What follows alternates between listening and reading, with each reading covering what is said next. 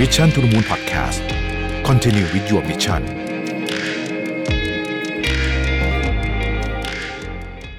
สวัสดีครับยินดีต้อนรับเข้าสู่ Mission to the Moon Podcast นะครับคุณอยู่กับประวิทยานุสาหะครับ วันนี้เอาหนังสือเก่าๆ เล่มหนึ่งนะฮะมาชวนคุยกันนะฮะชื่อหนังสือว่า Creativity Inc. นะครับซึ่งเป็นหนังสืออผมอ่านนานมากแล้วนะฮะเป็นหนังสือของผู้บริหารของพิกซานะครับเอ็ดแคทโนซึ่งผมว่า น่าสนใจเมื่อมาตีความในคือหนังสือมันเก่าแล้วอะแต่ว่ามันก็ยังมีความร่วมสมัยอยู่ในเชิงของความคิดสร้างสรรค์นะครับ ซึ่งจริงๆ เรื่องของความคิดสร้างสรรค์เนี่ยในยุคหนึ่งมันมีการมีการพูดกันเยอะมากเลย แล้วก็มีหนังสือเกี่ยวกับเรื่องนี้เยอะมาก แต่ว่าช่วงหลังๆมันเนี้ยผมสังเกตดูในชั้นหนังสือเนาะมันก็จะมีเรื่องเกี่ยวกับเรื่องเทคโนโลยีเรื่องข้อมูลเรื่องอะไรพวกนี้มามามามากกว่านะครับแต่อะไรก็ดีผมคิดว่ามันเป็นส่วนประกอบสำคัญในการที่เราจะ สร้างผลงานที่แตกต่าง แล้วก็ต้องบอกว่ามีมีจุดที่ที่สามารถนำไปต่อยอดได้นะครับหนังสือ Creativity Inc. เนี่ยนะฮะถ้าจะไม่ผิดรู้สึกหน้าปกจะเป็น Buzz Lightyear นะถ้าผมจำไม่ผิดนะฮะคือมันมันมีข้อคิดที่น่าสนใจอยู่ประมาณสักแปดเก้าอย่างนะครับ ที่ผมคิดว่าอยากจะชวนคุยในวันนี้นะฮะข้อแรกเนี่ยนะครับ ในหนังสือเนี่ยพยายามจะพูดอยู่เสมอว่า เวลามันมีไอเดียมันเกิดขึ้นมาเนี่ย นะฮะมันเป็นแค่จุดเริ่มต้นที่เล็กมาก เรามักจะให้คะแนนหรือว่าคุณค่าของไอเดียในตอนแรกเนี่ย อาจจะเกินความเป็นจริงไปสักนิดหนึ่งนะครับเพราะในความเป็นจริงเนี่ยมันมันจะมาแบบเป็นจุดเหมือนจุดเริ่มต้น จริง ๆ แค่จุดเริ่มต้นเท่านั้นนะฮะกว่ามันจะใช้ได้เนี่ยนะฮะกว่ามันจะใช้ได้กว่าจะเป็นไอเดียที่ดีไอเดียที่สามารถนำไปต่อยอดได้เนี่ย มันจะต้องผ่านกระบวนการในการขัดเกลาอีกมโหฬารเลยทีเดียวนะครับ ไม่ว่าจะเป็นการ ทดลองพัฒนาต่อยอดต่างๆนานาพวกนี้ดังนั้นเนี่ยอย่าเพิ่งไปยึดติดกับไอเดียตอนแรกมากนักนะฮะเพราะว่าในความเป็นจริงแล้วเนี่ยแม้ว่ามันจะดูเหมือนดีในตอนแรกเนี่ยแล้วเราให้ค่ามันเยอะมากเนี่ยการยึดติดหรือว่าการรู้สึกว่านี่เป็นไอเดียของฉัน ฉันจะต้องต่อยอดให้มันแบบไปทางนี้แหละ ฉันจะไม่เปลี่ยนใจ ฉันจะดันทุลังไปทางนี้ให้ได้เนี่ยบางทีมันทำให้เรามองไม่เห็นภาพความเป็นจริงที่มันถูกสะท้อนออกมา ข้อที่สองเนี่ยนะฮะเขาบอกว่าหนึ่งในมุมของ creative เนี่ยคือ creativity ในเชิงของการคิดสร้างผลงานเนี่ยมันจะต้องมีความเร็วในการเปลี่ยนแปลง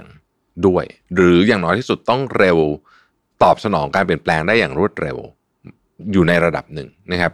คำว่าตอบสนองความเปลี่ยนแปลงได้อย่างรวดเร็วในที่นี้เนี่ยผมยกตัวอย่างนะฮะสมมติว่าเรามีเราเป็นคนทำหนังกันนะน่าจะเป็นอาชีพที่ใช้ creativity เยอะมากเนี่ย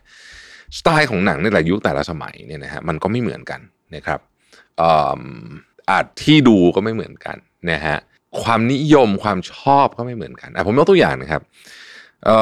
สมมุติพูดถึงหนังเนี่ยในในปัจจุบันเนี่ยต้องยอมรับว่าคนจำนวนมากเสพสื่อภาพยนตร์เนี่ยผ่านจอ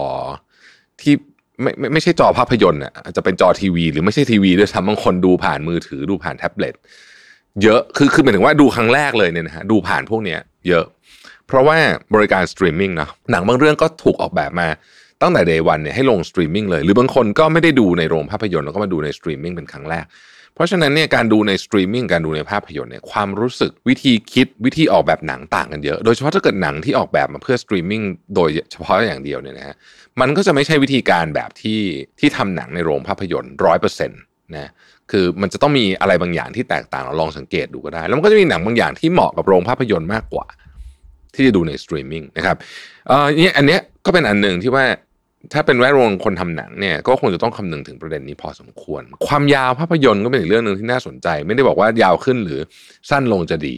แต่ว่ามันก็ต้องเปลี่ยนตามความรู้สึกของคนนะช่วงเวลานั้นๆนะฮะเอ่ออันที่สามเนี่ยเขาบอกว่าในองค์กรหรือว่าทีมงานที่มี creativity สูงๆเนี่ยสิ่งหนึ่งที่สำคัญมากก็คือว่า ความไว้เนื้อเชื่อใจกัน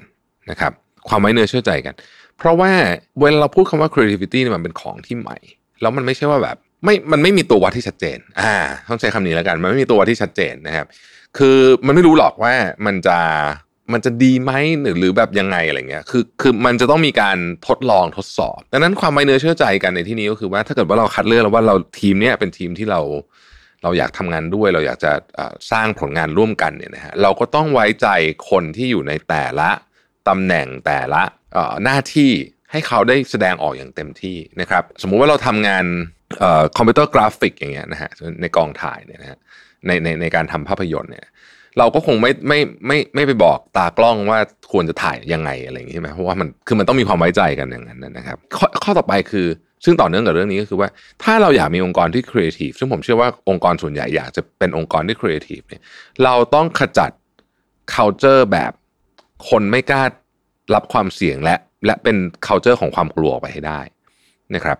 การที่เรามี culture ของความกลัวอยู่เนี่ยนะฮะอันนี้เป็นตัวค่าความคิดสร้างสรรค์ที่เยอะมากที่สุด ซึ่งอันนี้เป็นเรื่องที่ผมกลัวมากนะในเวลาเวลาทำงานเนี่ยเพราะว่าบางทีเนี่ยบางครั้งเนี่ยเราเราคือในฐานะผู้นำองค์กรเนี่ยบางทีเราสร้าง culture ของความกลัวโดยเราไม่รู้ตัวนะฮะอาจจะเป็นเพราะว่ามันสถานการณ์มันนู่นนี่ตึงเครียดต่างๆนานาก็ตามเนี่ยนะครับ ซึ่งเป็นที่มาของข้อต่อไปคือข้อที่ 5 ว่า จริง ๆแล้วเนี่ยนะฮะ แม้ในสถานการณ์ที่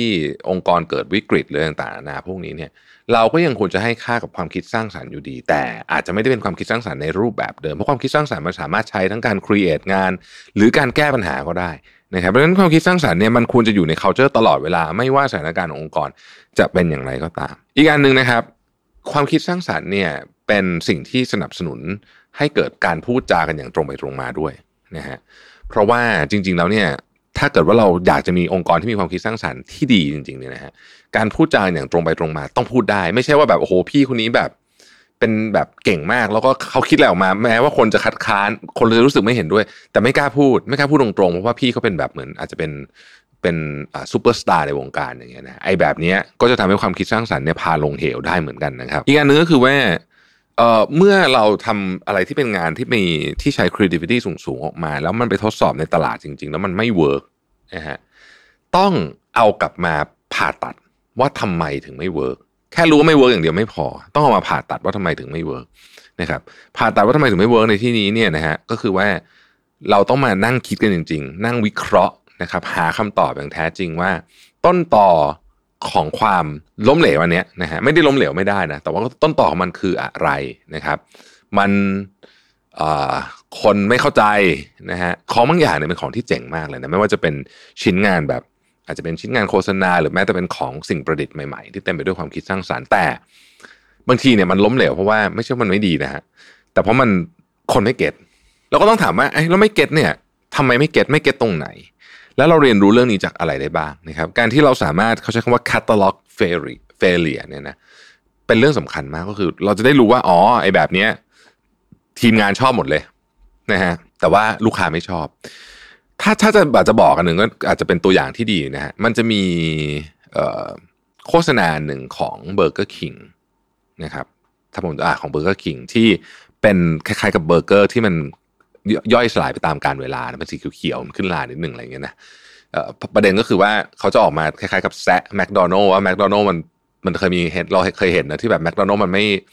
มันไม่มันไม่เสียทิ้งไว้นานๆก็ไม่เสียอะไรเงี้ยนะฮะมันก็เป็นรูปแบบเบอร์เกอร์ขึ้นขึ้นลานิดนึงอะไรแบบนี้ปรากฏว่าโอ้โห อันเนี้ยคน